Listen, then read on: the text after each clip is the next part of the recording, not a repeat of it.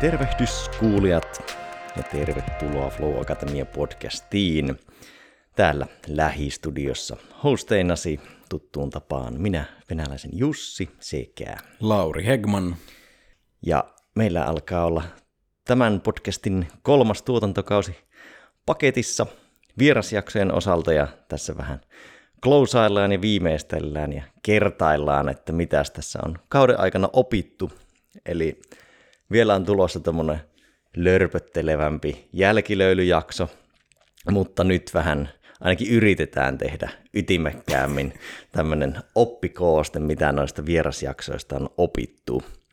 Eli jos et jostain kumman syystä ole kuunnellut kaikkia jaksoja, niin nyt saat tämmöiset pikatiiserit kaikista. Ja toki kannattaa myös käydä ylipäätänsä, jos et käy kuuntelemassa jaksoja, niin lukemassa noin jaksojen opit, koska – nyt kun itsekin niitä kertailin, niin siellähän on aika timanttista tavaraa, vaikka itse sanonkin. En toki ole suoraan niitä itse kirjoittanut, niin saan kehua Laurin ja Antonin työtä. Niin, niin, ne kannattaa käydä tsekkaamassa. Ja sitten vielä ennen oppeihin sukeltamista, niin mainintana meidän kuulijakyselystä, joka tuotantokaudelta haluttu kysellä ihmisten ajatuksia ja syvempiä aatoksia, koska on siistiä, kun saadaan yksittäisiä palautteita, mutta toki niin kuin parasta on, jos saadaan vähän niin kuin kokonaiskuvaa ja semmoista syvempää ajatusta, että mitä te tuumailette, kun tämä podcastin tekeminen on kuitenkin niin kuin suhteellisen monologista siinä mielessä, että meillä ei ole ainakaan välitöntä palautetta ihmisiltä, niin arvostetaan erittäin paljon, jos voitte käydä heittämässä palautetta. Ja osoite on bit.ly ly kautta kuulijakysely. Ja toki tuommoisena porkkanana niin arvotaan kaksi floatilla kirjaa kaikille vastanneille, eli aika hyvä todennäköisyys on voittaa, koska vastauksia ei todennäköisesti tule, tule satoja sinne. Niin. Ja vaikka et olisi kuunnellut juuri tätä kautta niin paljon, niin silti plussaa, kaikki palaute on plussaa, mitä vaan Kyllä. saadaan. Niin. Mutta mennään jakson pihviin, oppeihin, yksi vierasjakso kerrallaan, molemmilta yksi oppi ja katsotaan mitä, mitä muita nostoja nousee. Niin, ja yritetään olla metodologisen jämptejä, katsotaan miten hyvin se, se mm. onnistuu, mutta se, olisi, se on meidän intentiomme. Kyllä.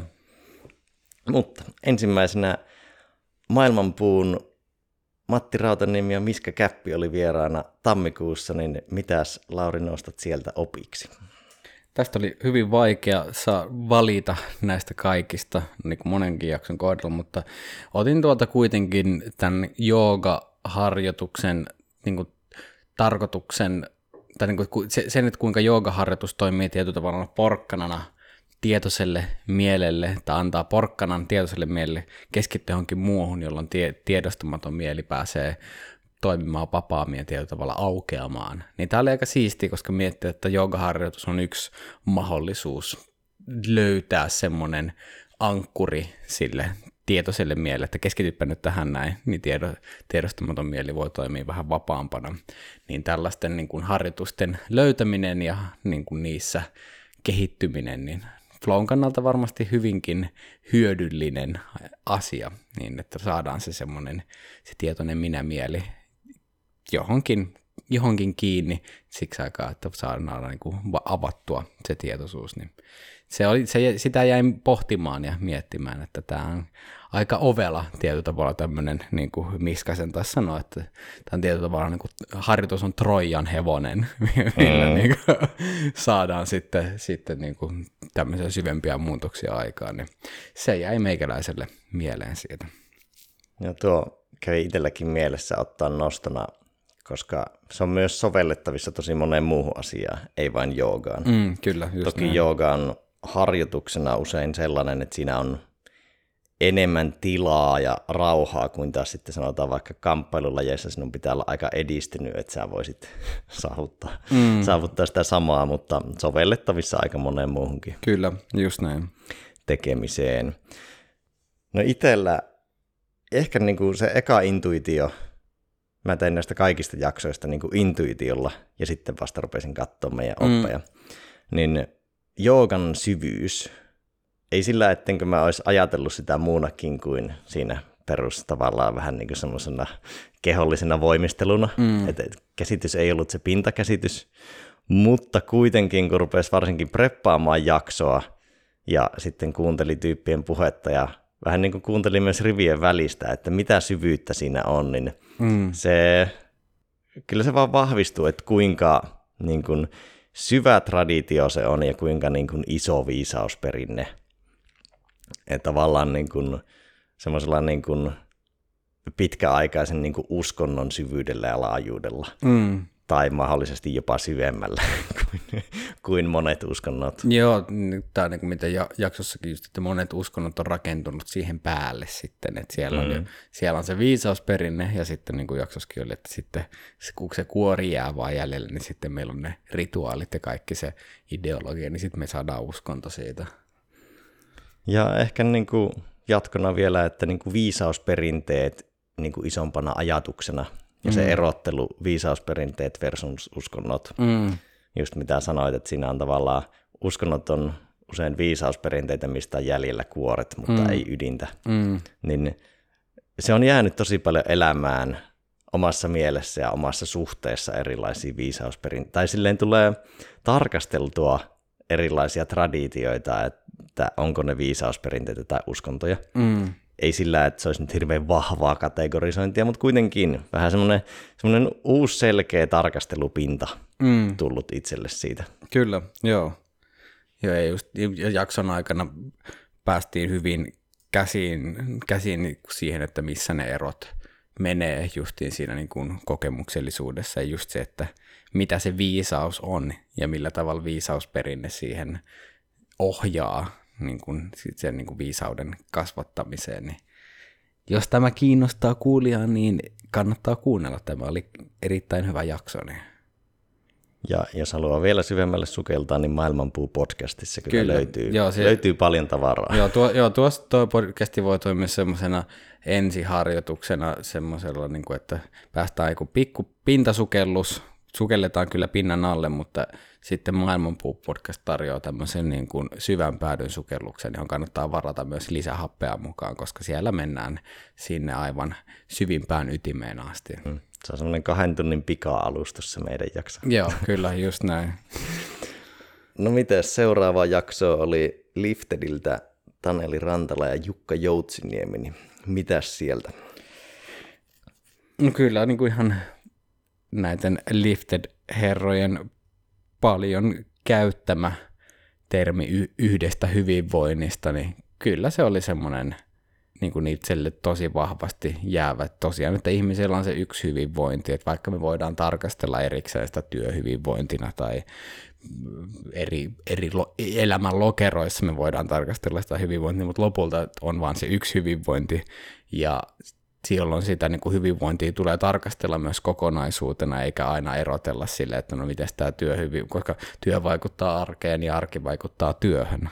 Niin tämä on ollut semmoinen, että totta kai sen on alitajuisesti tiedostanut, mutta tuon podcastin myötä niin sitä, se on muuttanut aika paljon sitä niin kuin ajattelua, että miten hyvinvointia mieltää nyt, kun vaikka kun puhuu noissa opettajahommissa on ollut paljon niin kuin puhetta niin kuin opettajan työhyvinvoinnista, että se, se rajataan sitten sinne niin työkontiin, mikä on, niin kuin, se on, ym, se on ymmärrettävää ja tärkeää tarkastella, miten se työ vaikuttaa, mutta jos siitä keskustelusta uupuu kokonaan se puoli, että no miten sitä arkea eletään, niin sitten se, se ei toimi riittävän niin kuin laajalla alueella se tarkastelu ja myöskään ne muutokset ja niin kuin koko se ajattelu, niin erittäin, erittäin tärkeä niin kuin laajennus niin kuin siihen hyvinvointiajatteluun.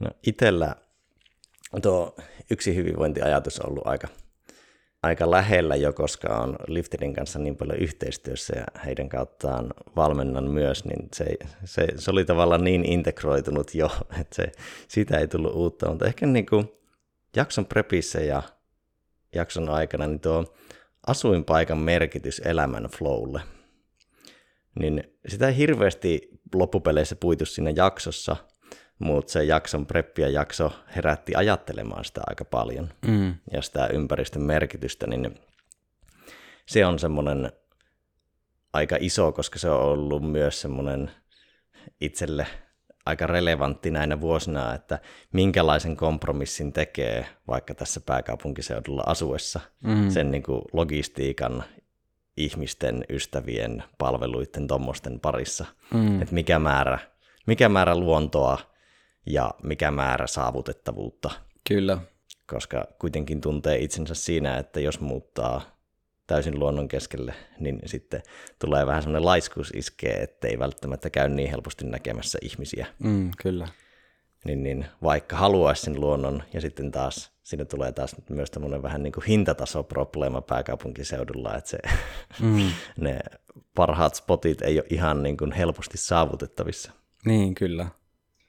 Joo, to, toi on kyllä, mä, mä mietin, että otanko ton, mutta mä veikkasin, että sä varmaan otat sen, niin, niin, tota noin, niin jätin sen, sen tota noin, niin sitten laittanut, kyllä to, tota on tullut tosi paljon mietittyä, kun on erilaisia asumisratkaisuja elämässä kokeilu, mutta nyt asunut viimeiset vuodet tosi vahvasti kaupunkiympäristössä. Ja nyt kun käynyt sitten taas kesä, tässä kesän alkuvaiheessa enemmän niin kuin semmoisissa mökkimäisissä ympäristöissä, jossa joskus asunutkin, niin on sille, että ei vitsi, this is it, mutta sen jotenkin unohtaa.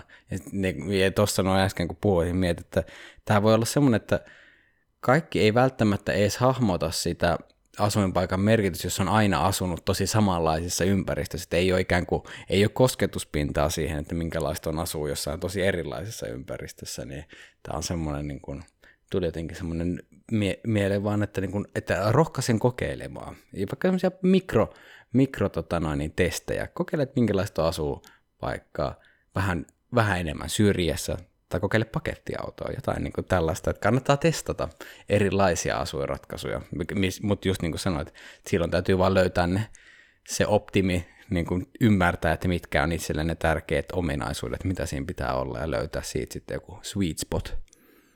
Niin ja myös kokeilla semmoista välimalliratkaisua, että ne ei välttämättä vaikka se, tämä on vähän yleisesti ottaen en neuvoisi tätä, mutta tässä tämän asian kontekstissa, niin se, että kokeilee vaikka mökillä tehdä etätöitä. Eli että mökki ei ole täyttä lomaa, mm-hmm. että ei ole silleen, että työ tapahtuu kaupungissa, vaan kokeilisi tuommoista mix-appia, Mm. jolloin saa ehkä, että minkälaista olisi elää edes pikkasen semmoista vähän arkisempaa tekemistä vaikka mökillä tai jossain luontokeskeisemmässä ympäristössä. Mm. Kun useinhan ihmiset ottaa sinne niin kuin luontoon sen vähän niin kuin loman, Mm. mutta mitä jos se arki tapahtuu luonnon keskellä, Niin, kyllä. niin miltä se tuntuu, niin si- siihen kannustetaan kokeilemaan. Kyllä, joo. Se on, siinä voi tuntua, asuessani autotallissa, joka tuntuu aika mökiltä niin kuin yhdessä elämänvaiheessa, niin mä naureskelin, että musta, kyllä mä kävin töissä joka päivä, mutta musta tuntui, että mä oon lomalla koko ajan, koska se asuinympäristö oli niin miellyttävä.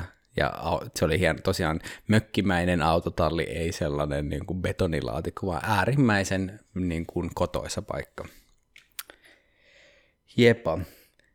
Miten Mä sit- heitän yhden Joo. tosi pikapointin tuosta, mm. vaikka puhuttiin, että yksi jak- oppi per jakso, mutta tämä, mitä nousi opeista, kun niitä luki, niin tuo, että ihmiset menee huippuiässä työelämään, eli silloin kun ne on jossain määrin kuolemattomia, voi painaa isoa työmäärää, mm.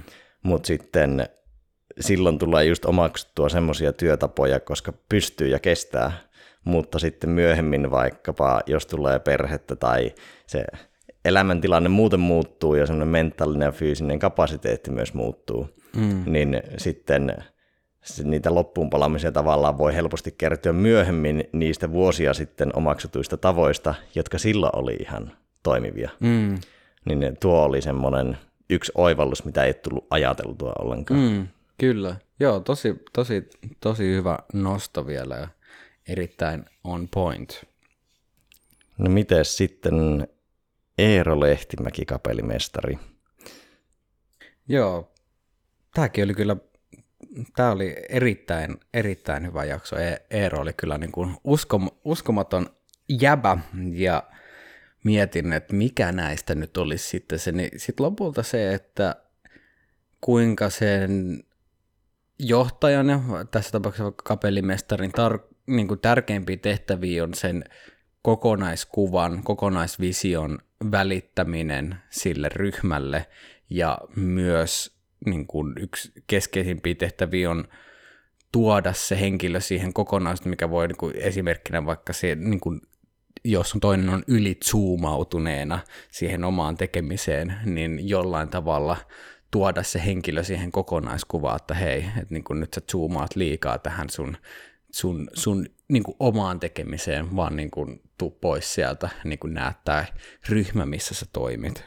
Niin se tietyllä tavalla niin kuin taitava zoomin käyttö ja myös justiin tämä niin kuin vision, vision välittäminen ja niin kuin sen vi, siihen yhteiseen visioon tuominen, niin se on, koska tässä podcastissa tuli niin semmoisten konkreettisten esimerkkien kautta, niin se oli tosi siisti, siisti että koska se havainnollisti niin paljon sitä niin kuin johtajuutta, tietyllä tavalla semmoisen niin kuin johtajan tehtävää. Ja se, mikä siinä nimenomaan havainnollisti, se herkkyys. Mm. Kun jos sulla on tavallaan välitön tilanne, ja vielä niin, kun kun Eero kertoi siitä, että se prosessi ei ole hirveän pitkä, miten paljon ne treenaa yhtä esitystä tai vaikka hmm. yhtä sinfoniaa. Että se saattaa olla niin kuin about viikon rykäisy tai maks hmm. kahden. Tai no viikko taisi olla se treeniaika hmm. yhdessä, niin se, että miten herkkää se sitten on se tekeminen, ja kun sinä ei voi tavallaan ottaa semmoisia pausseja mm. kesken esityksen, niin, niin kuinka herkkää se on siinä johtamisessa ja siinä vision välittämisessä, vaikka ihan se sanavalinta esimerkki oli tosi hyvä. Mm. Että sanooko, että kovempaa tai lujempaa, mm. ja miten se muuttaa sitä suhdetta siihen asiaan. Niin, kyllä. Joo, ja just, että, että kun sä toimit niin kuin johtajana, niin se, si, silloin sun tarkoitus, sä oot siellä niin kuin, sun rooli on olla siellä korkeammassa positiossa ja ohjata niitä isoja linjoja sen sijaan, että menee sinne mikromanageeraustasolle, mikä on niin kuin just, että et, et on se luottamus siihen soittajan ammattitaitoon, mikä voi niin kuin ihan työelämässä, että sulla on luo, luotto siihen, että se työntekijä niin kuin osaa hoitaa, se on sen oman tonttiinsa asiantuntija, niin kuin se osaa hoitaa sen, niin sitten, sitten sun tehtävä niin kuin e, esimiehenä on nimenomaan auttaa sitä henkilöä näkee itsensä osana sitä isompaa kokonaisuutta ja näyttää niitä suuria linjoja, ei mennä, että, niin kuin, että nyt tässä Excelissä niin sun pitää klikata tuosta ja vetää toi palkki tuolla tavalla, niin se, se on niin kuin, se, että missä positiossa toimii ja mitä se edellyttää niin, niin kuin johta, johtamisasemassa. Niin siitä, jaksossa oli paljon oppeja siitä. Joo, ja tuon mikromanagerauksesta vielä, niin se oli just hyvä esimerkki, että kuinka jos harjoituksissa on mikromanagerattu, niin siellä esityksessä ja varsinaisessa suorituksessa tulee myös se, että ihmiset haluaa sitä mikromanagerausta, mm. että se myös joht, se aiempi mikromanageraus johtaa sen tarpeeseen myöhemmin, mm. Että siihen aletaan nojaamaan. Mm. Joo, ja tämähän on niin ihan tällainen kasvatuksellinen pointti myös, että niin kuin, jo, niin kuin, että jos mikromanageeraa lapsia tai ihan ketä tahansa, niin kuin, kenen kasvua ohjaa, niin nimenomaan se, se niin kuin, sit se säätely, kun se tapahtuu ulkopuolelta, siihen myös totutaan, että se tapahtuu ulkopuolelta, jolloin sitten kun tärätetäänkin isoon, isoon vaikeaan maailmaan, ja sitten jos on tottunut siihen, että se joku toinen koko ajan mikromanageraa, kun pitäisikin manageraa itse, niin se on aika paljon vaikeampaa, koska se taito kasvaa vaan harjoittelemalla. Niin, ja sitten kun joutuu tilanteeseen, jossa livenä pitäisi mikromanagerata 30 ihmistä yhtä aikaa, niin se ei enää onnistu. niin, joo, siinä, siinä loppuu kädet kesken. Jepa, mutta mitäs itellä nousi tästä? No, tuossa tuli, mulla oli se kolme mm. pointtia, mm. ne kaikki sisälti tuohon. no niin, kyllä. Se oli tuo tavat sanallistaa johtamista, mikromanageeraus ja sitten sen niin kuin ryhmäflown herkkyys. Mm. siinä kapellimestarin toiminnassa, mm. että kuinka se on tavallaan semmoinen kanavoija Mm, ja sen zoomauksen auttaja. kyllä, jep. Niin ne oli kaikki tuossa No niin, included. nice. Erittäin hyvä jakso, Vi- virallinen ja epävirallinen suositukseni kaikille kuulijoille. Jos et ole vielä kuunnellut, niin tsekkaa. Ja jaksosta tuli jopa palaute, että yksi parhaita suomenkielisiä podcast-jaksoja koskaan. Okei, okay, wow. Mä en, mä en edes tiennyt tästä palautteesta. Vähän siistiä. Huh. Se oli, se oli erittäin kova. On, joo. No sitten. Mindfulnessista Leena Pennanen. Joo. Hmm. Tässä on ka- kaksi pointtia. En, en pysty jättämään yhteen, mutta no, nostetaan, nostetaan tota ensimmäinen tämä, että väljyys luo vapautta ja vapaus luo valinnan, joka mahdollistaa sitten voimaa ja virtausta. Niin tämä on aika on point niin kuin flown kannalta, mutta yleensäkin toimijuuden elämässä, että siellä on hyvä, että siellä on korvien välissä sitä väljyyttä, mi- mitä, mitä niin kuin säännöllinen meditointi aika mainiosti kasvattaa, että on se, sitä kykyä hahmottaa, ännitä, niin kuin, että kun me tulee ärsykeajatus mikä tahansa, niin sulla on väljyyttä sen reaktion välillä, että sun ei, sä et ole ehdollistuneesti saman tien niin kuin piuho, piuhoissa menee dataa, että no niin, nyt mä, se toiminta tapahtuu ennen kuin ehtii ajatella, vaan pystyy näkemään, että okei, nyt tulee tämmöinen, mitä mä teen, niin se väljyyden luominen, niin se on hyvin, hyvin olennaista hyvinvoinnin ja kaiken kannalta. Niin, ja väljyys korvien välissä sekä ulkopuolella. niin, kyllä. Luo semmoista elämää ja ihan puhtaasti luo semmoisia aikatauluja, jotka on väljiä Niin, kyllä. siinä määrin kuin on mahdollista. Joo, joo, ja, ja sitten, koska ulkosi, ulkoiseen väljyyteen voidaan mm, niin kuin jossain määrin vaikuttaa, mutta meditaatiolla voidaan siihen sisäiseen väljyyteen, joka kuitenkin kyllä sitten heijastuu myös ajan myötä sinne ulos, minkä näköisiä valintoja me tehdään, niin pid- sopivasti väljyyttä. Joo, kyllä. Väljyyksillä on synergiaa. Kyllä, just näin. No itsellä mä veikkaan, että tämä oli sinun toinen pointti, hyväksyvyys. Mm, Kun just sen yhdistäminen siihen tietoiseen läsnäoloon on tosi olennaista. Tai yhdistäminen vähän sama tässäkin, yhdistäminen kaikkeen. mm, Koska se tavallaan pelkkä tietoisuus ja pelkkä läsnäolo, niin kun, no en tiedä voiko sanoa, että se ei riitä, mutta se, että siinä on niin kun aika tärkeä elementti myös se hyväksyvyys. Ja myös niin kun, mitä mä ajattelin paljon siinä jakson aikana niin kun flow-osaamisen osana hyväksyvyys, koska ilman hyväksyvyyttä sulla on hirveästi kitkaa, joka mm. estää sinun flowta ja pudottaa sinua pois flowsta. mm, Et minkä tahansa suoritteen aikana, jos tulee jatkuvasti semmoisia hyväksymättömyyden kitkoja ja esteitä, niin kyllähän sä vaan tiput pois sieltä. kyllä. Et periaatteessa sä ajaudut pakennetta taistelle tilaan ja sä ajaudut myös etuaivolohkoon Joo, kyllä. ajattelussa ja toiminnassa. Niin, kun asiat nyt vaan on, miten ne on. Niin se, ja se, sillä, ne, ne on, miten ne on, ja se ainoa mahdollisuus toimii tietyllä tavalla todellisuudesta käsin on hyväksyä se, että mitä nyt tapahtuu, mikä ei tarkoita passiivista, vaan se on enemmänkin se, se että sä vaan niin kuin tiedostat sen, että niin kuin mitä tapahtuu ja niin kuin hyväksyt, että näin nyt tapahtuu. Sä voit toki ohjata sitä johonkin suuntaan, mutta se, se hyväksyvyys on lähtökohta sille.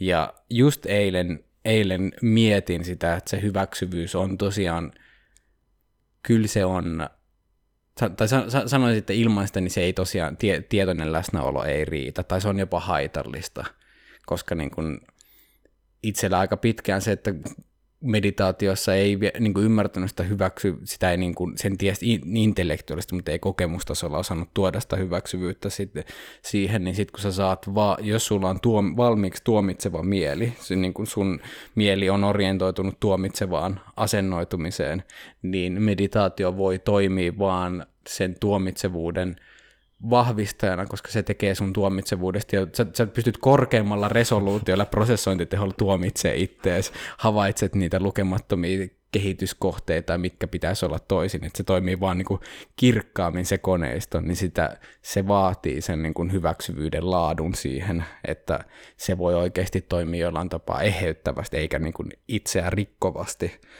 niin se, ja myös sen, että pystyy hyväksymään sen, että ei pysty hyväksyä. Et se on niinku, mm. se, se, koska, koska sitä voi monesti huomata, että mä kyllä itse asiassa tällä hetkellä vastustan aika paljon tätä kokemusta, ja niinku, että mä en selkeästikään halua hyväksyä tätä, mutta sekin, se, sekin on niinku tärkeä hyväksyä, mikä on sitten niinku maagisesti joskus ratkaisee sen tilanteen, että ne, niinku, mikä tuo siihen sen lopulta sen väljyyden. Mä sanoin, okei, okay, okay, no nyt on tälleen näin. Sitten se, se lopulta haihtuukin siitä. Ja sitten ehkä myös siinä tilanteessa, että pystyisi kanavoimaan sen sitten mahdollisesti toimijuuteen, mm. jos siinä on sille asialle jotain tehtävissä. Mm.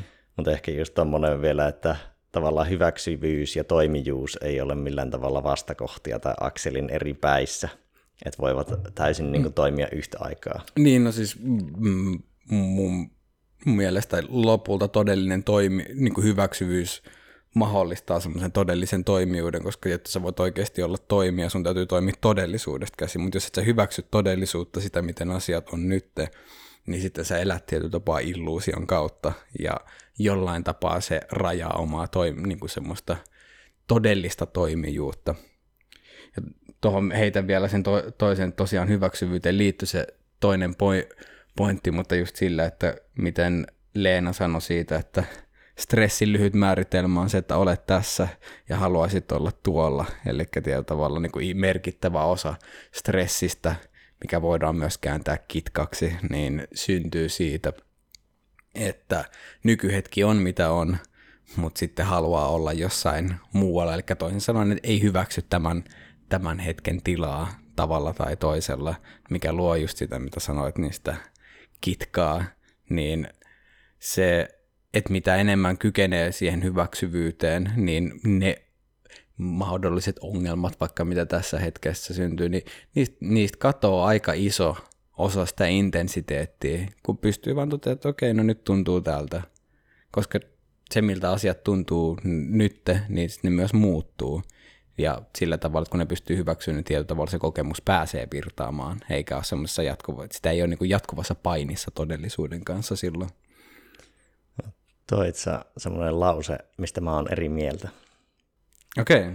Että se, mä ehkä voisin sanoa, että se pitäisi paikkansa jotenkin niin kuin, ehkä semmoisella niin kuin mentaalipuolen sisällä mm. tai semmoisen konstruktion sisällä sinun tilanteesta tai semmoisesta tulevaisuusennusteesta. Mm. Mutta sitten voisi ajatella, että nyt kun me istutaan sohvalla, niin tavallaan painovoima tuottaa meille stressiä ja niin kuin meillä on tavallaan akuuttia stressiä koko ajan vaikka kehollisesti ja fyysisesti. Mm. Ja meillä voi olla myös, esimerkiksi flowhan syntyy stressistä käytännössä silloin, kun maksimoidaan positiivinen stressi, niin silloin maksimoidaan flowta. Mm. Niin tavallaan sitten se ei välttämättä liity siihen, että me haluttaisiin olla niin kuin jossain muualla, mutta ehkä semmoinen negatiivinen stressin kokemus mielen sisällä suhteessa odotuksiin on just sitä,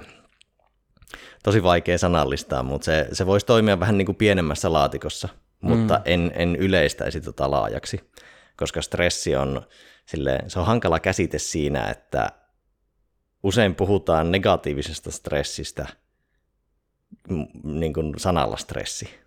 Niin, joo, joo toi, toi on niin kuin silleen hyvä lisäys, että tosiaan niin tässä, en tiedä pitäisikö toi kääntää sitten kärsimykseksi, tai niin kuin, koska tiedät, mehän tarvitaan tietty määrä stressiä, niin kuin justiin niin kuin ihan, että keho tarvitsee stressiä ja niin kuin hyötyy stressistä, että ei vaan selviä stressistä, vaan stressin avulla niin kuin tämä meidän systeemi kehittyy, mutta sitten negatiivinen stressi, mikä on niin kuin li, li, määrällisesti tai laadullisesti jollain tapaa epätervettä, niin se, se, se syntyy niin kuin ton tyyppisestä suhtautumisesta tai niin kuin ton tyyppi, niin kuin haluaminen olla jossain muualla kuin missä on nyt, niin ainakin edesauttaa sitä. mutta stressin määritelmä on niin kuin ehkä, siinä on, se on, siinä, se on haaste, se jollain tapaa lisää hämmennystä, että puhutaan, jos puhutaan stressistä aina niin kuin negatiivisessa muodossa. Mm.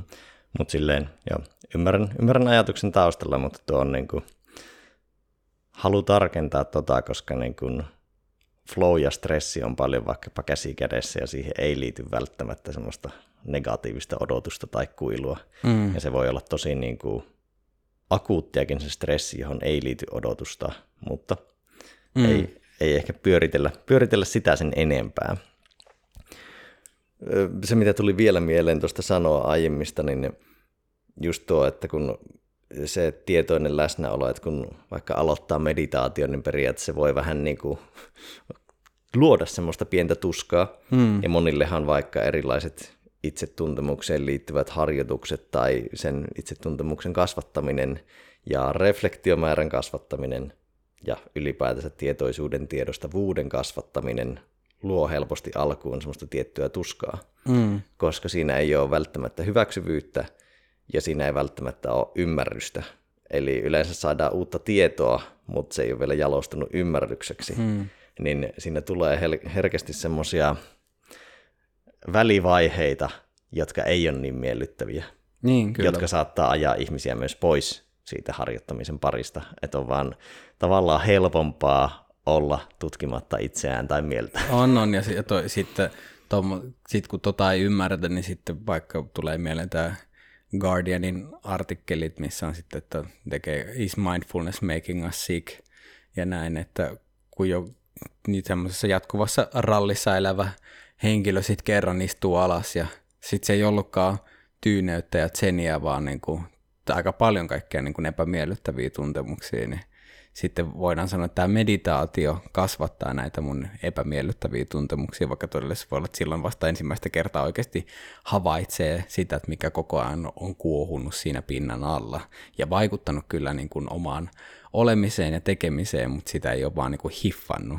niin siinä, se on tärkeää tiedosta, että ensimmäisen sen kerran ja ehkä myöskään toisella kerralla, kun istuu, niin ei välttämättä vielä, että se ei ole yhtä, yhtä tota virtaa, virtaa se tota, tilanne. Mm. No, sepä siitä jaksosta. Mennään eteenpäin. Anssi Balk ja metataidot. Mm. No, niin hy- hyvä nosto oli siinä, että miten miten niin kuin älykkyys on tämmöistä niin kuin, toimii aika kapealla sektorilla ja tietynlaisten niin vaikka tämmöisten formaalien ongelmien pa- parissa, kun sitten taas viisaus on siitä laajempi, laajempi niin kuin, miten sen sanoisi, niin kuin, mm, niin kuin kyky ylläpitää niin kuin tasapainotilaa niin kuin isommassa mittakaavassa, ja, joka niin kuin Balkin mukaan ilmenee sitten niin kuin metataitoina, jolla voi ylläpitää virtausta, niin se, se, se oli niin kuin semmoinen mm, tosi mielen, mielenkiintoinen tapa sanallistaa sitä, että mitä, mit, mitä viisau, viisaus on ja miten se eroaa älykkyydestä. Mutta just niin kuin tämmöisellä, että vi, viisaus on niin kuin kyky hahmottaa, hahmottaa sitä laajempaa kokonaisuutta ja niin kuin tehdä siitä virtaavampaa niin se, ja joka justin, kun siihen tarvitaan näitä met- jaksossa paljon käsiteltyjä metataitoja, niin se kyllä kolisi.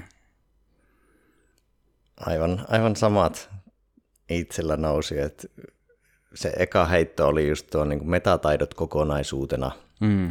niin vähän sama kuin vaikka siinä maailmanpuun jaksosta jäi se tavallaan joogan syvyys ja laajuus ja se, tai no, niin se viisausperinne, mm termi ja kokonaisuus ja ilmiö on tavallaan jäänyt semmoiseksi tarkastelupisteeksi, niin kyllä nyt on myös metataidot jäänyt tosi paljon tarkastelupisteeksi. Mm, kyllä. Ja sen, ehkä niin kuin kun puhutaan eri taidoista, niin se alkaa tulla aika intuitiivisesti vähän miettiä, onko se metataito vai ei. Mm, kyllä. Ja myös tuo viisaus virtauksen luontikyvykkyytenä ja myöhemmin se on jalostunut omana ajat, omassa ajattelussa niin kuin myötävirtauksen luontikyvykkyytenä. Joo, kyllä. Joo, jos niin kuin, uh, niin, niin, niin on, onko älykkyys sitten siitä niin kuin virtauksen luonti ja, ja niin kuin viisaus, totta, myötävirtaisuus. Totta. Joo, tuo on tosi hyvä erottelu, että siinä on, joo, sitten mulle tuli äsken myös, tuota pitää, tuota pitää oikeasti jalostaa pitemmällä. Hmm. Tuota, tuli myös mieleen sellainen metafora tuosta, että onks, voiko rinnastaa niin, että älykkyys on vähän niin kuin kofeiinia, että se antaisi niin kuin kapasiteettia tai energiaa, mutta sitten viisaus on vähän niin kuin semmoinen mm, jonkinlainen vaikka teaniini tai nikotiini, joka auttaa kanavoimaan sitä kapasiteettia, älykkyyttä viisaasti, ettei se vaan niin kuin roiski. Mm, no joo, kyllä olen ihan samaa mieltä, että älykkyys on kuitenkin lopulta sitä niin kuin prosessointitehoa, ja mm, sitten taas viisaus on se, mikä ohjaa sitä, että mihin, mitä, mitä prosessoidaan. Että niin kuin, jos älykkyys on ongelmanratkaisukyky, niin viisaus määrittää se, että minkälaisia ongelmia ratkaistaan ylipäänsä. Niin se, siinä mielessä, että se on niin kuin John Verveikki puhuu viisaudesta älykkyyttä ohjaavana metakonstruktiona, niin mikä on se sanana, sanana vähän tuommoinen – ka- kankeahko, mutta hyvin täsmällinen siinä mielessä, että vi- viisaus on se ratti, millä sitten niin kuin ohjataan. Tai vi- vi- viisaus on ehkä niin kuin, ei se ratti, vaan se on se GPS-järjestelmä. Niin. Mm. Ja älykkyys on sitten niin kuin kuutioita moottorissa. Ainakin sitä, kyllä. Muun muassa. No miten sitten kamppailulajin legenda Janne-Pekka Pietiläinen. Joo. Mm.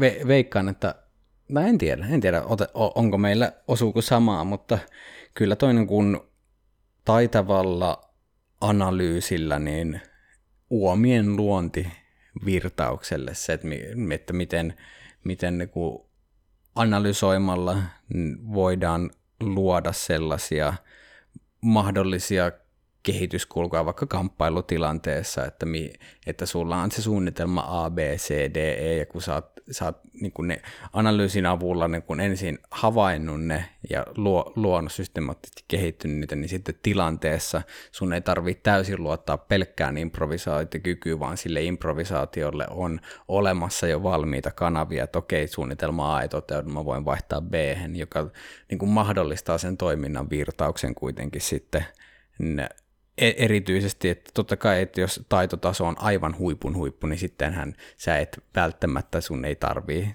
tehdä tuommoista, mutta suurimmassa osassa tapauksista siitä on aika paljon hyötyä, että siellä on olemassa jo jonkinnäköisiä pohja mm, suuntauksia, että mihin, mihin sä voit sitä toimintaa kuljettaa, niin kyllä toi oli semmoinen, että ja toi korostuu erityisesti tilanteessa, missä vaikka niin kuin tuommoisessa kamppailutilanteessa, mikä on tietyllä tavalla aika niin kuin semmoisen kapeen boksin tilanne, tai siis sille, että niin kuin helposti määriteltävä, että niin kuin mitä siellä voi tapahtua, ja se niin kuin, no, ongelmat voidaan tunnistaa ja niin kuin eritellä aika selkeästi, niin semmoisessa, semmoisessa tilanteessa se korostuu, se hyöty, että miten, kun sä voit tehdä vähän niin kuin jonkinnäköisiä valmiita suuntaviivoja, että mi, mihin, mihin ja miten tehdä niin se kyllä niin kuin edesauttaa sitä virtausta myös siinä.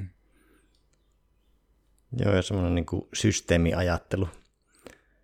Että ylipäätään niin kuin lajeissa, missä, mitkä on strategisempia ja taktisempia, tästä on JPP on, ei meidän bodissa, mutta muualla puhunut siitä, että vaikka sadan metrin pikajuoksu on paljon niin kuin lahjakkuuspohjaista, mm. että siinä ei hirveästi ole taktiikkaa, mutta sitten vaikka lukkopaini menee tosi niin kuin, siinä tavallaan tiedolla on paljon enemmän merkitystä. Mm. Ja sillä, että jotta sä voit menestyä lukkopainissa, niin sulla täytyy, sinun täytyy olla tehnyt vuosia loogis-analyyttistä päättelyä. Mm. Et sillä on tosi iso merkitys siinä niin kuin sekä tilanteessa että noin laajemmin. Mm, kyllä. Ja se, että ymmärtää vähän niin kuin ihmiskehon mekaniikat. Niin, kyllä. Koska sä tavallaan käytät omaa ihmiskehon mekaniikkaa siihen, että sä suljet toiselta mekaanisia mahdollisuuksia pois. Mm, kyllä. Ja ehkä myös lopetat ne mekaaniset mm. mahdollisuudet, jep, jep. esimerkiksi saada happeja. Niin, jep. Niin, ja sitten justiin niin vaikka lukkopainitilanteessa ne muuttujat on kuitenkin silleen suht tunnistettavissa ja niin kuin niiden väliset se- syy-seuraussuhteet sä pystyt niin kuin aika selkeästi, että nimenomaan, että kun mä pääsen, on, sä voisit tunnistaa vaikka selkeitä positioita ja ni- liikkeitä niin kuin positiosta A paikkaa B, jolloin se korostuu se hyöty niin kuin niiden analysoimisessa ja tunnistamisessa. Sitten taas jos me viedään se, niin kuin, mitä laajemmaksi kenttä menee, niin kuin, öö, että se ei ole enää niin suljettu ja selvärajainen tilanne, niin silloinhan totta kai niin kuin se valmiiten niin kuin tuommoisten vähän niin kuin pläänien tekeminen muuttuu huomattavasti vaikeammaksi. No itselle sitten, niin ehkä kuitenkin se niin kuin kombinaatio siitä viisaasta harjoittelusta, mm. vähän niin kuin valmennusfilosofiasta, että se on rajahyödyn miettimistä, mekaniikkaa ja sen jälkeen yksinkertaisuutta. Mm. Ja tavallaan tosi paljon menee siis tämmöiseen niin kuin perusasioihin. Mm, kyllä. Ja jos joku ei ole kuunnellut jaksoa, niin ei se ollut ihan pelkkään mekaniikan käsittely, että kyllähän vaikka lukkopainissa on aika paljon tilaa sitten luovuudelle mm. sen systeemin sisällä, Kyllä. mutta ensin täytyy osata tiettyjä perusmekaniikkoja, jotta voi toteuttaa luovuutta. Niin, kyllä. Mutta joo, tuo kombinaatio oli semmoinen hyvin oivallinen, että sä et, no ehkä mekaniikkaan liittyen just JPP-ajatus siitä, että sä et voi kompensoida mekaniikkaa. Mm. Että jos sä vaikka harjoitat juoksua, niin jos sulla on huono mekaniikka, niin se ei ole sitten kovin taloudellista, ja sä et voi niin kompensoida sitä muulla Mm. tekemisellä juurikaan. Että sä tavallaan menetät siinä mekaniikassa niin paljon, Mm. että tavallaan sen, sen hiominen on tosi tärkeää tosi monessa asiassa, mm. ainakin fyysisessä tekemisessä. Niin, kyllä. Ja se luo pohjan kaikelle. Niin, kyllä. Niin, koska si- sillä tavalla sä myös se luna, mä, mä ajattelen sitä niin kuin tek, käytän niin kuin mielessä vaan sanana tekniikka, niin se, se, sä lunastat sillä sen luovuuden tai niin kuin se, sillä sä pystyt niin kuin maksamaan sen, niin kuin sen idean, mikä sulla on, niin sä voit viedä sen oikeasti toteutukseen, koska sitten että vaikka sulla olisi miten hienot luovat ideat ja gameplanit, mutta jos sut puuttuu se niin kuin, oh, tekninen, mekaaninen toteutuskyky, niin sitten, sitten ne jää sinne ideatasolle. Ja tämä kamppailutilanteet niin antaa sitä niin kuin hyvin selvän fi- feedbackin, mutta ihan sama missä tahansa, teit tiedettä tai taidetta tai mitä tahansa, niin se kyllä sillä niin kuin teknisellä tai taitamuksella sitten lunastetaan ne ajatukset ja ideat. Ja nimenomaan niiden kombinaat. Niin, niin, siis kyllä. Että se tavallaan, voisi sanoa, että se luovuus ehkä näkyy sitten siinä, että koska sä et voi huippukamppailijaa vastaan yleensä niin kuin yhdellä muuvilla sitä peliä sinänsä, niin kuin, sanotaan, että semmoisessa tasaisessa tilanteessa, jossa sinä nyt et ole sille tilanteessa, että sä et ole jo valmiiksi kuristamassa, vaan että sinun tilanne on tasainen, niin sä et voi yhdellä liikkeellä yleensä voittaa sitä, mm. jolloin sinun pitää luovasti kombinoida niitä eri mekaanisia ratkaisuja ja miettiä vaikka seitsemän askeleen päähän, että sinä voisit päästä siihen positioon, jossa sinä voit lopettaa sen mm, matsin. Kyllä. Niin tavallaan siinä ehkä tulee just se luovuuselementti, että se No mikrotasolla joo se, että semmoisia pieniä nyansseja siinä, että mistä suunnasta kuristat sitten, kun se tilanne on livenä ja sulla on rimpuileva ihminen siinä, niin se ei ole semmoinen, sä et voi konstruoida sitä täysin etukäteen. Mm. Sitä, että se käden kulma on aina eri. Niin, kyllä. Ja näin, mutta sitten tuolle to, mikrotasolla ja ehkä makrommin just se, että pystyisi tekemään semmoisia ketjuja, että nyt kun liikutaan tonne, niin se luulee tätä ja silloin mä menen tonne, mm. josta päästään tähän, josta voidaan päästä tähän tai Kyllä. tähän. Jep. Niin pystyy tekemään tämmöisiä ketjutuksia. Jep. No sitten, Kamilla Tuominen, tunteiden johtaminen ja flow. Joo. Mulle tästä jäi mieleen se tunteiden päällä surffaavasta tyypistä, että tunteet on, tunteet on energiaa ja tu- hyvillä tunnetaidoilla, niin sen pystyy valjastamaan silleen oh, niin kuin itseä palvelevaksi sen sijaan, että olisi niiden joko riepoteltavana tai sitten niiltä täysin sulkeutuneena. Mutta että tunnetaidoja, tun, tunteissa on poveri, emotion, siellä on sitä motionia, mikä niin kuin liikuttaa, mutta se vaatii sitten myös taitoa, että se liike kanavoituu jollain tavalla mielekkäisiin kohteisiin ja niin kuin pystyy nimenomaan navigoimaan siellä, että ei ole siellä pesukoneessa. Niin se jotenkin tiivistyy mun mielestä hyvin siinä Kamillan piirtämässä kuvassa, niin millä tavalla, mitä se taitavinen, taitava tunteiden kanssa surffaaminen voi olla. Joo, tuo on, mä olin jo unohtanut tuon, mutta on tosi, tosi tärppi nosto. Ja tuosta voisi ajatella, että tunteet on niin kuin energiaa, joka joko valvella alotilassa se menee joko pakenne tai taistele tilan puolelle tai flow-tilan puolelle. Mm. Ja sitten onko tavallaan resilienssi niin kuin semmoinen kuminauha, joka pystyisi heilaut, jolla pystyisi vähän niin kuin heilauttamaan myös sitä tunneenergiaa sinne oikeaan suuntaan. Niin. Vai onko se vaan niin kuin palautumiskykyä neutraaliin? Vai myös semmoista bounceauskykyä niin kuin positiiviseen suuntaan?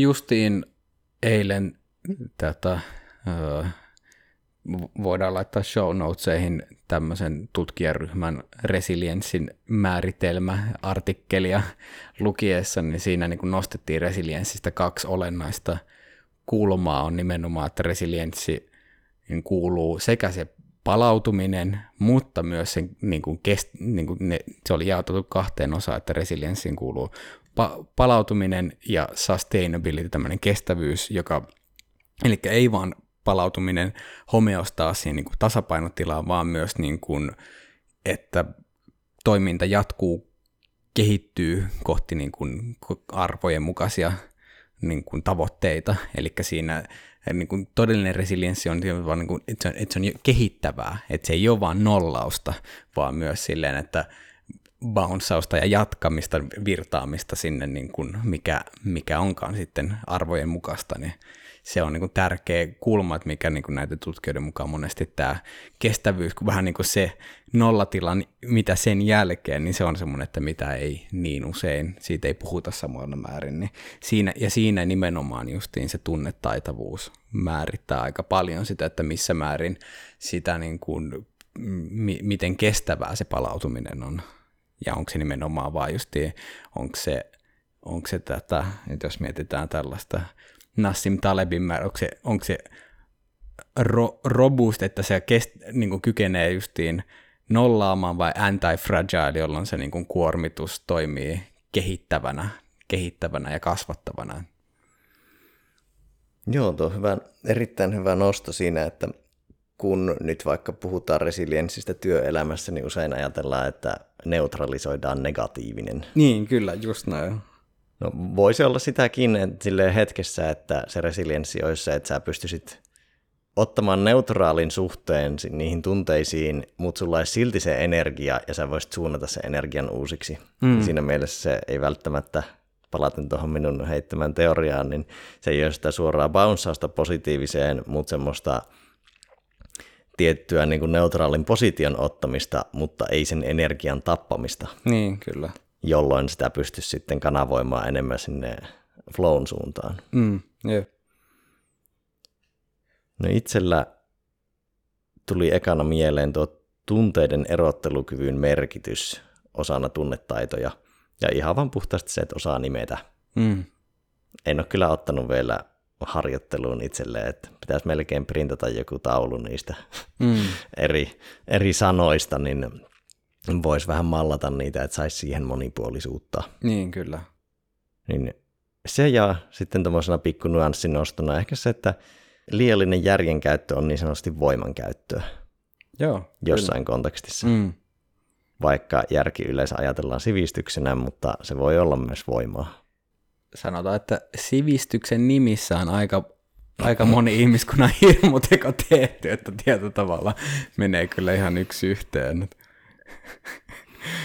Mutta toi on niin kuin hauska pitää heittää vielä tuohon niin tunteiden nimessä. Niin tämän, tämän jakson jälkeen niin on ollut vaikeampi siinä vaiheessa, että kun ö, puoliso kysyy, että no, että mitä, m, niin kuin miten menee, niin ihan jeesin santaa niin kuin justiin tämän tämmöisen hähmäsyyteen, pakeneminen on ollut hieman vaikeampaa, että sitten niin kuin oikeasti, niin kuin, että no mitä, mitä, nyt oike, mitä nyt oikeasti tuntuu, ja niin kuin, että mi, mitä, mi, mitä tapahtuu, missä tapahtuu, mitä tämä tarkoittaa, mutta se, se ehkä vielä, että voisi vielä enemmän tehdä sitten työskentelyä siinä, että ka, niin kuin sitä käsitteellistä avaruutta voisi laajentaa sitten silleen, että, sit, niin kuin noit, että niin, no, ää, mitä, mitä tämä hyvä on. Niin, niin, Mutta mut se on kyllä, siinä, siinä on saanut kyllä tukea myös siinä, että jos heittää vähän semmoisen hähmäsen, että no ihan hyvää tai vähän heikommin tai näin, niin kuin, no mitä siihen kuuluu, niin sitten, aa, no okei, nyt tätä täytyy vähän niin kuin avata tätä pakettia vielä. Niin, se olisi hauska harjoite myös pyrkiä olemaan käyttämättä sanaa hyvä. Mm. Se, se on oikeasti siis, su, suosittelen jokaiselle esimerkiksi kirjoitus, no jokaiselle ajattelutyötä tekevälle, niin välttää, Tim Ferrisillä on tästä hyvä, täytyy kaivaa show notesihin, sanoja, minkä välttämistä tulisi käyttää, niin muun muassa hyvä, hyvä tai huono on semmoisia, että vaan niin kuin, että okei, mitä, mitä se tässä, koska niin kuin eri tilanteissa ne tarkoittaa, että voiko, tätä, voiko käyttää jotain eri, erilaista ja tie, lopulta täsmällisempää niin kuin kuvausta tästä. Ja tuosta pakko nostaa, jos mä nyt muista yhtään missä firmassa oli semmoinen politiikka, että kun annetaan numeroarvio, mm. että onko, mitä mieltä olette tästä ideasta, niin kasi on kielletty. Mm. Ah, joo, se on 9 tai 10 tai sitten 7 tai alempi, mm. jolloin se on selkeästi tosi hyvä tai huono. Mm. Nyt käytin noita sanoja, mutta tota, just se, että siinä on selkeä erottelu, että se ei ole siinä välissä. Mm vaan että siinä on selkeästi jotain kehitettävää tai sitten se on tosi toimiva. Mm. Niin että toi on niin ehkä haastaa, koska mä mietin, että kyllä on asioita, mitkä menee varmasti sille jollekin tolle välille, mutta joka tapauksessa se on hyvä, että se haastaa, haastaa ajattelemaan, koska kasi on, kasi on ihan jees, niin se on helppo heittää sieltä niin kuin, silleen, että tietyllä tavalla niin kuin, se voi laiskistaa ajattelua mm. ja, ja minkä takia niin kuin joihinkin kyselytu- mä suhtaudun hyvin skeptisesti niin kuin joihinkin kyselytutkimuksen just sen takia, että kun se, sä voit heittää sen väli se, ihan jeesin sinne, se on kaikista helpoin heittää, jos on, jos on vähänkin jaksa ajatella, niin ihan jees, niin sillä tavalla pääsee eteenpäin. Ja se jossain määrin kertoo siitä, että mikä se oma näkemys siitä on, mutta se ei ole kauhean niin kuin syvällinen tai pitkälle mietitty. Tosi ihan hauska pallo, että kun ihmisiltä kysyy kuulumisia sitten sanotaan ihan hyvää, niin kysyisi vaan, että mitä on ihan hyvä. Joo, joo, joo, joo, joo kyllä. Ja niin kuin joku small talkin valvontavirasto olisi kyllä niin kuin heti, että tässä rikotaan nyt jotain su- suurta, suurta sääntöä, että ei, niin kuin, ei, ei, tähän, ei sun kuulu tietää, mitä sille toiselle kuuluu. No tuosta saisi varmaan niin kuin stand-up-komiikka jakson, että kun perkais auki sen ihan hyvän. Niin, joo, joo. No sitten vähän stand-up-komiikka-tyyppiseen settiin liittyen Simo Routarinne ja vuorovaikutus impro-ryhmä Flow, niin mitä sieltä?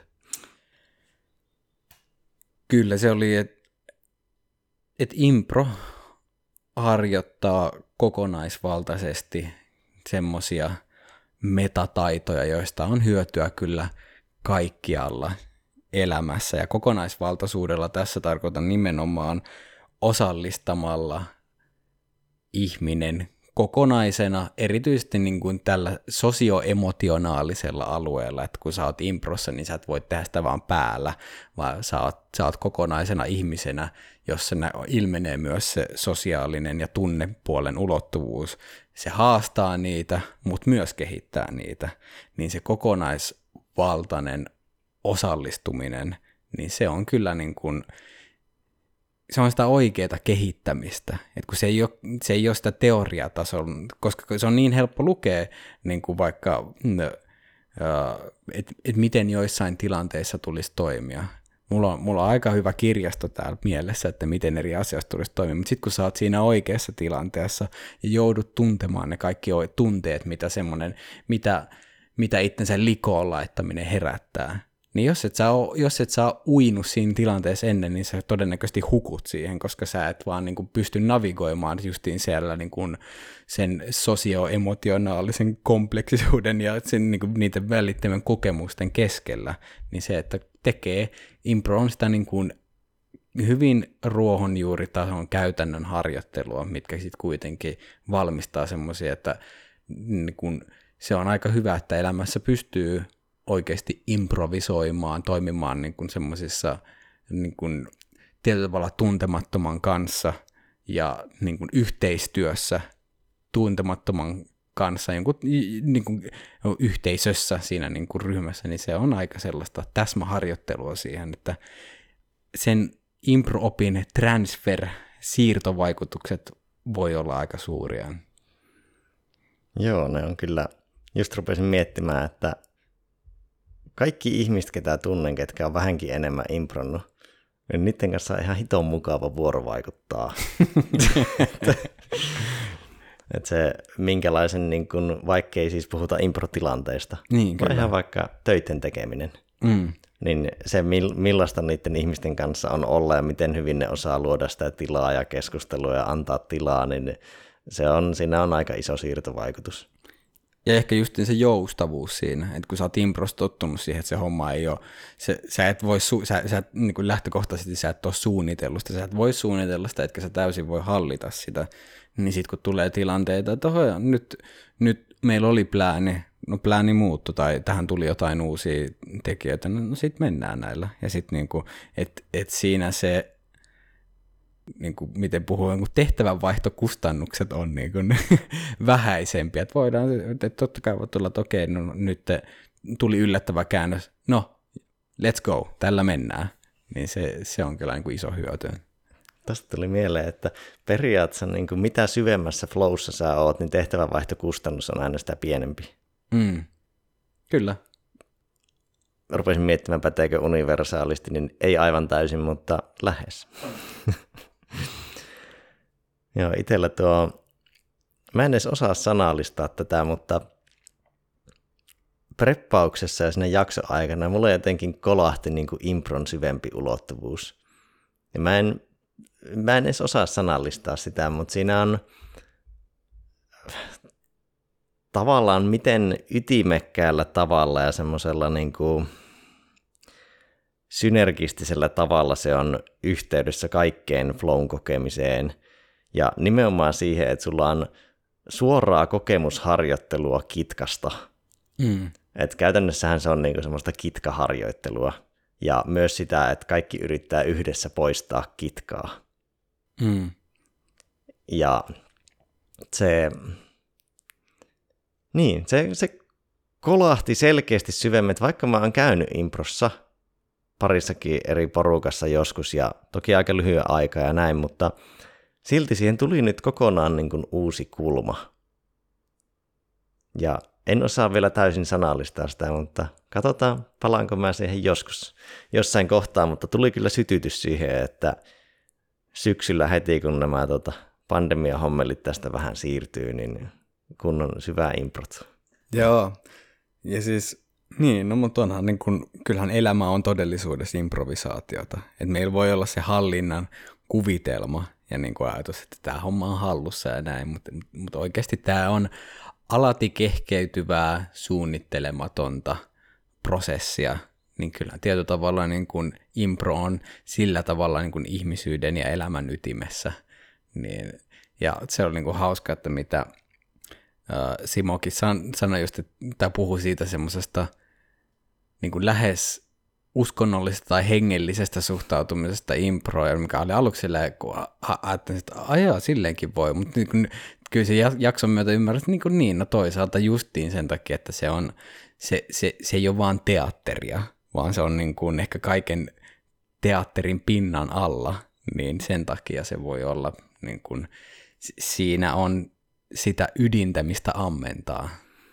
Niin ja just se niin, kuin niin syvät ryhmäflown kokemukset, joihin tavallaan samantyyppistä kokemusta ei välttämättä oikein muuten voi saada, tai ei ole muuta kanavaa, josta voisi saada vastaavaa. Mm. Vastaavan kaltaisia kyllä, mutta varmaan niin kuin semmoisella taitavalla improporukalla vieläpä ja semmoisella, joka on pidempään toiminut yhdessä, ja sitten sä vedät niin kuin tunnin improna jonkun näytelmän, Mm, niin, niin kyllä siinä varmaan niin kuin aika syvälle pääsee. kyllä. Että se siinä niin kuin, jos nyt ei välttämättä uskonnolliselle tasolle, niin ainakin niin kuin syville ryhmäflown tasoille. Joo, joo, kyllä. Ja, ja sen takia just ehkä se, niin se, voidaan miettiä sitä hengellisyyden kautta sen sijaan, että u- uskonnollisuuden kautta. Että jäin vielä miettimään sitä, että, että onko se yhdessä kitkan poistoa vai virtauksen niin kuin luom, luomista, että, tai kun, jos mä mietin vaikka omaa improtilannetta, niin mä en tiedä, lähtökohtaisesti mun fokus on siinä, mihin ollaan menossa, niin kuin sen nimenomaan positiivisen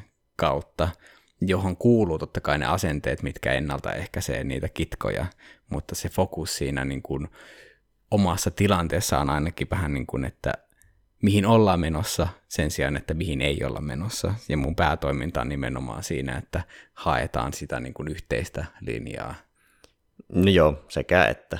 Että voisi riippua tilanteesta, jolloin mm, no, periaatteessa jokainen kitkan poistaminen on virtauksen luonnin mahdollistamista tai virtauksen mahdollistamista. Että, mutta joo, on se fokus, mm. fokus on enemmän jo sillä virtauksen luonnissa Mm, ja kitkan poistaminen on niin yksi taustaprosessi. niin, koska, koska pe, pelkkä kitkan poistaminen ei välttämättä luo virtaa. Se, se luo mahdollisuudet niin kuin virtaukselle, mutta se, niin kuin, se ei itsessään vie. Siinä pitää olla myös se niin kuin, suunta. Samalla tavalla, että elämässä, että jos sä po- poistat elämästä niin kuin ongelmalliset asiat, niin se ei vielä takaa sulle hyvää merkityksellistä elämää, että sä pääset, si- sillä sä pääset nollatilaan, mutta sitten, että niin kun, uh, sulla täytyy olla myös joku merkityksellinen suunta, että siitä oikeasti voi tulla niin kun syvää ja täyttävää elämää. That's true. Että ehkä se kumpusi itsellä siitä, että mietin, että se on niin kuin ehkä mikä tavallaan se ajatus impron syvyydestä ehkä semmoinen, että pystyy tutustumaan niihin pään sisäisiin tai mielen sisäisiin kitkoihin ja tavallaan niin kuin luomaan suhdetta Niin, joo, ja terveempää suhdetta. ehdottomasti. Et se, on ehkä, se oli ehkä se juttu ja sitten varmaan tilanteessa joo, niin kuin vuorovaikutuksena virtauksen luontia, mutta sitten semmoista niin kuin kitkaharjoittelua mielen sisäisesti. Niin joo, se, se, on, se on ehdottomasti siis merkittävä osa sitä, kyllä. mutta ei liikaa fokusta kitkoissa. Jep. Ja sitten pikkujuttuna sieltä vielä, niin nyanssina, niin minimipalautetermi. Erittäin Oli hyvä. hyvä. Kyllä. Joo, se, se, siinä tuli yleensäkin tämmöisiä hyviä käsitteellisiä tikapuita siinä jaksossa niin kuin liittyen vuorovaikutukseen, että ihan sen, sen, sen vuoksi jo vahva suositus sille, että mutta minimipalaute on kyllä niin kuin, Pitäisikö ihan aukasta? no aukaise se, se, se verran. Eli vuorovaikutuksessa tarvitaan minimipalautetta siihen, että on vaikka joku pieni nyökkäys tai mikä tahansa muu reaktio joltain toiselta. No periaatteessa voi olla myös reagoimattomuus, mutta se, että me tarvitaan semmoisia minimipalautteita, jotta me pystytään viemään sitä vuorovaikutusta eteenpäin. Mm. Jos siinä ei ole palautetta, niin sitä on hyvin vaikea kehkeyttää tai luoda ainakaan mitenkään niin kuin kukoistavaksi vuorovaikutustilanteeksi. Niin, kun sitä voi, jos miettii ihan flow, flown kannalta, että, niin kuin, että jos sulta jää yksi niin kuin tärkeä flown ulottuvuus pois, jos et saa palautetta siitä vuorovaikutustilanteesta, jos toinen on täysin blankko, niin kuin jäänaama, ja sitten niin kuin yrität vu- vuorovaikuttaa, niin sitten on va- tosi vaikea niin kuin ohjata sitä omaa vuorovaikutusta, kun sä et tiedä, millä tavalla tämä niin kuin sanoma uppoaa toiseen. Ja sitten voi myös tarkkailla sitä niin kuin omasta näkökulmasta, miten, miten itse antaa minimipalautetta. Ja onko, niin kuin, onko aktiivisesti siinä vuorovaikutuksessa mukana edes jollain minimi-minimitasolla, vai onko vaan sitten tota noin, ne ki- kivimäisesti vasta kuulee kyllä, mutta ei reagoi tai millään tavalla niin kuin aktiivisesti osallistu siihen. Niin ja myös miettii, miten hyvin se vastaanottajan, minkälainen suhde teillä on aiemmin. Että tavallaan mä voin vaikka sulle olla vähemmän palautteellinen, koska sä yleensä tiedät, milloin mä kuuntelen, Mm. Mutta sitten jonkun tuntemattoman kanssa minun kannattaa ehkä antaa enemmän sitä palautetta, kun normaalisti tulee vaan, mä kuuntelen tosi intensiivisesti, mutta se ei välttämättä tunnu toisesta sille. Niin, joo, ja, tässä on niinku just hyvä tiedostaa sit ihmist, ihmisten palaut, niin vuorovaikutuksellinen palaute on tosi erilaista. Et kun joillekin, joille, joillekin se minimipalaute voi olla hyvin minimissä ja joillain se on maksimipalaute, että se on niinku jatkuvaa heilumista sitten sen, sen tota noin, niin, sa, sanoman parissa. Niin. Ja palautteen tarve myös vaihtelee varmaan aika paljon. Mm. Et jotkut ihmiset vaikka tarvitsee aika paljon hyväksyntää Mm. tai myös hakee sitä, niin siinä myös se, että pystyisi huomioimaan sitä. Niin, kyllä. Jep. No sitten, sokerina pohjalla Karolina Korppo ja designtyön ja pelaamisen flow. Joo. Kyllä tässä niin kuin, design-pilarit täsmällisemmin ja niin kuin tämmöiset design-prosessimallit, niin kyllä ne niin kuin kolahti. Tämmöisinä niin kuin ajat, ajattelun ja yleensäkin toiminnan ohjauksen virtauksen uomina, millä niin kuin voidaan tunnistaa, tunnistaa semmoisia merkityksellisiä kysymyksiä ja justiin pilareita, joiden mukaan ohjata sitä, sitä tota ajattelua, luovuutta, toimintaa, niin se, että niistä on tosiaan olemassa niin kuin ihan aika sofistikoituneitakin mm, malleja, minkä mukaan voidaan tehdä tämmöistä niin kuin vaikka suunnittelutyötä, niin se, se kyllä kolahti siinä mielessä, miten arvokkaaksi ne niin kuin nytten näkee ja sitten myös vähän niin kuin hämmentyneenä silleen, että miksi näitä ei ole opetettu, miksi, ei tällaisia niin kuin, öö, miksei vaikka niin kuin ihan peruskoulussa, niin kuin, koska no, no, niitä ei tarvi olla mitään super monimutkaisia lo, lopulta, että niin kuin yksinkertaisillakin niin kuin, vaikka että mi, millä tavalla sä, minkä näköisen prosessin läpi sä ohjaat niin kuin kysymyksiä siitä, että otetaanko, otetaanko tähän produktiin joku ominaisuus, mikä vaikka, vaikka niin koulussa voi olla ryhmätyö, että otetaanko me tähän vai ei. Sitten jos meillä on joku selkeä, selkeä tota noin, niin malli, mitä me kysytään tästä ominaisuudesta, että sopiiko se vaikka näihin pilareihin, kyllä ei, ja näin, miten ohjata sitä päätöksentekoa, niin kyllä niin kuin näyttää, että tämä avautui kenttä, mihin niin kuin täytyy tutustua vielä niin kuin merkittävästi enemmän. Joo, oli tuosta jatkona, niin tuo ryhmälle vision välittäminen. Just se, kun sulla on joku tuotos, mitä ei voi piirtää paperille niin kuin lopullista tuotosta, että peliä ei voi, koska se peli ei ole valmis, niin sitä ei voi niin kuin, tavallaan, että se on täysin vähän niin kuin sen vision varassa mm. ja yhteisen vision varassa. Niin just miten välittää sitä visualisoinnilla, tunneankkureilla, semmoisella moodboardilla, että vaikka kuvailee mihin että se on joku vaikka Miami Vice yhdistettynä Joe Roganin tyyppistä. Mm. Ja sitten myös nuo design-pilarit semmoisena vähän niin kuin arvopohjana. Niin se on, siinä mennään niin kuin aika mielenkiintoisella alueella, varsinkin mitä isommaksi ryhmä kasvaa. Että jos sulla on vaikka tuhannen hengen porukka, joka tekee peliä, mm. niin miten sä sitten välität sitä visiota, niin, kyllä. jota ei voi sille lopullisesti kertoa, että jos on vaikka rakennus, niin sähän voit piirtää sen. Mm. Mutta peliä sä et voi piirtää. Et sä voit piirtää osia, mutta muuten sä niin kuin välität sitä tunnetta ja visiota, jota muut toteuttaa, ja kaikki tavallaan piirtää sitä yhdessä. Niin, kyllä.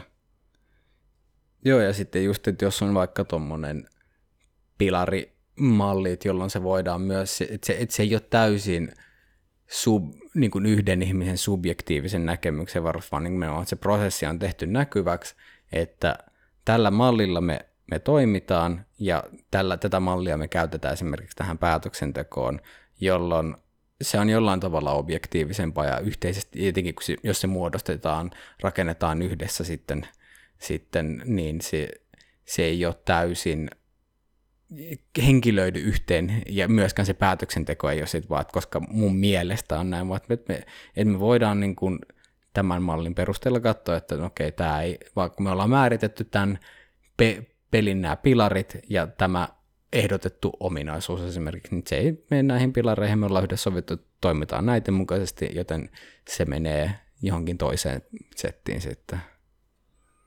No, ja peleissä tuo yhteistekeminen on silleen herkempää ja tärkeämpää ja vaaditumpaa kuin vaikka leffassa ohjaajalla voi olla sinänsä vahvempi visio. Mm. Ja se saattaa niin kuin liidata sitä aika jyrkästi Mm. suhteessa siihen, että peleissä se on paljon enemmän sen ryhmän tuotosta. Mm. No sitten itsellä tosta, niin no ehkä tämmöinen, mikä oli intuitiivinen heitto, niin pelaamisen potentiaali leikkikanavana ihmiskunnalle, varsinkin länsimaissa, että kun me ollaan, no kyllä nyt vähän tuolla idässäkin, niin leikkiminen ei välttämättä ole ihan silleen tekemisen ytimessä. Me ollaan tultu aika kauas aikuiset leikkimisestä, Mm. niin pelaaminen on tavallaan yksi leikin kanava, Mm. mutta se on vähän niin kuin hyväksytympi ja helpompi leikin kanava aikuisille. Niin, kyllä. Niin sitten pelaamisella on tosi paljon potentiaalia siinä.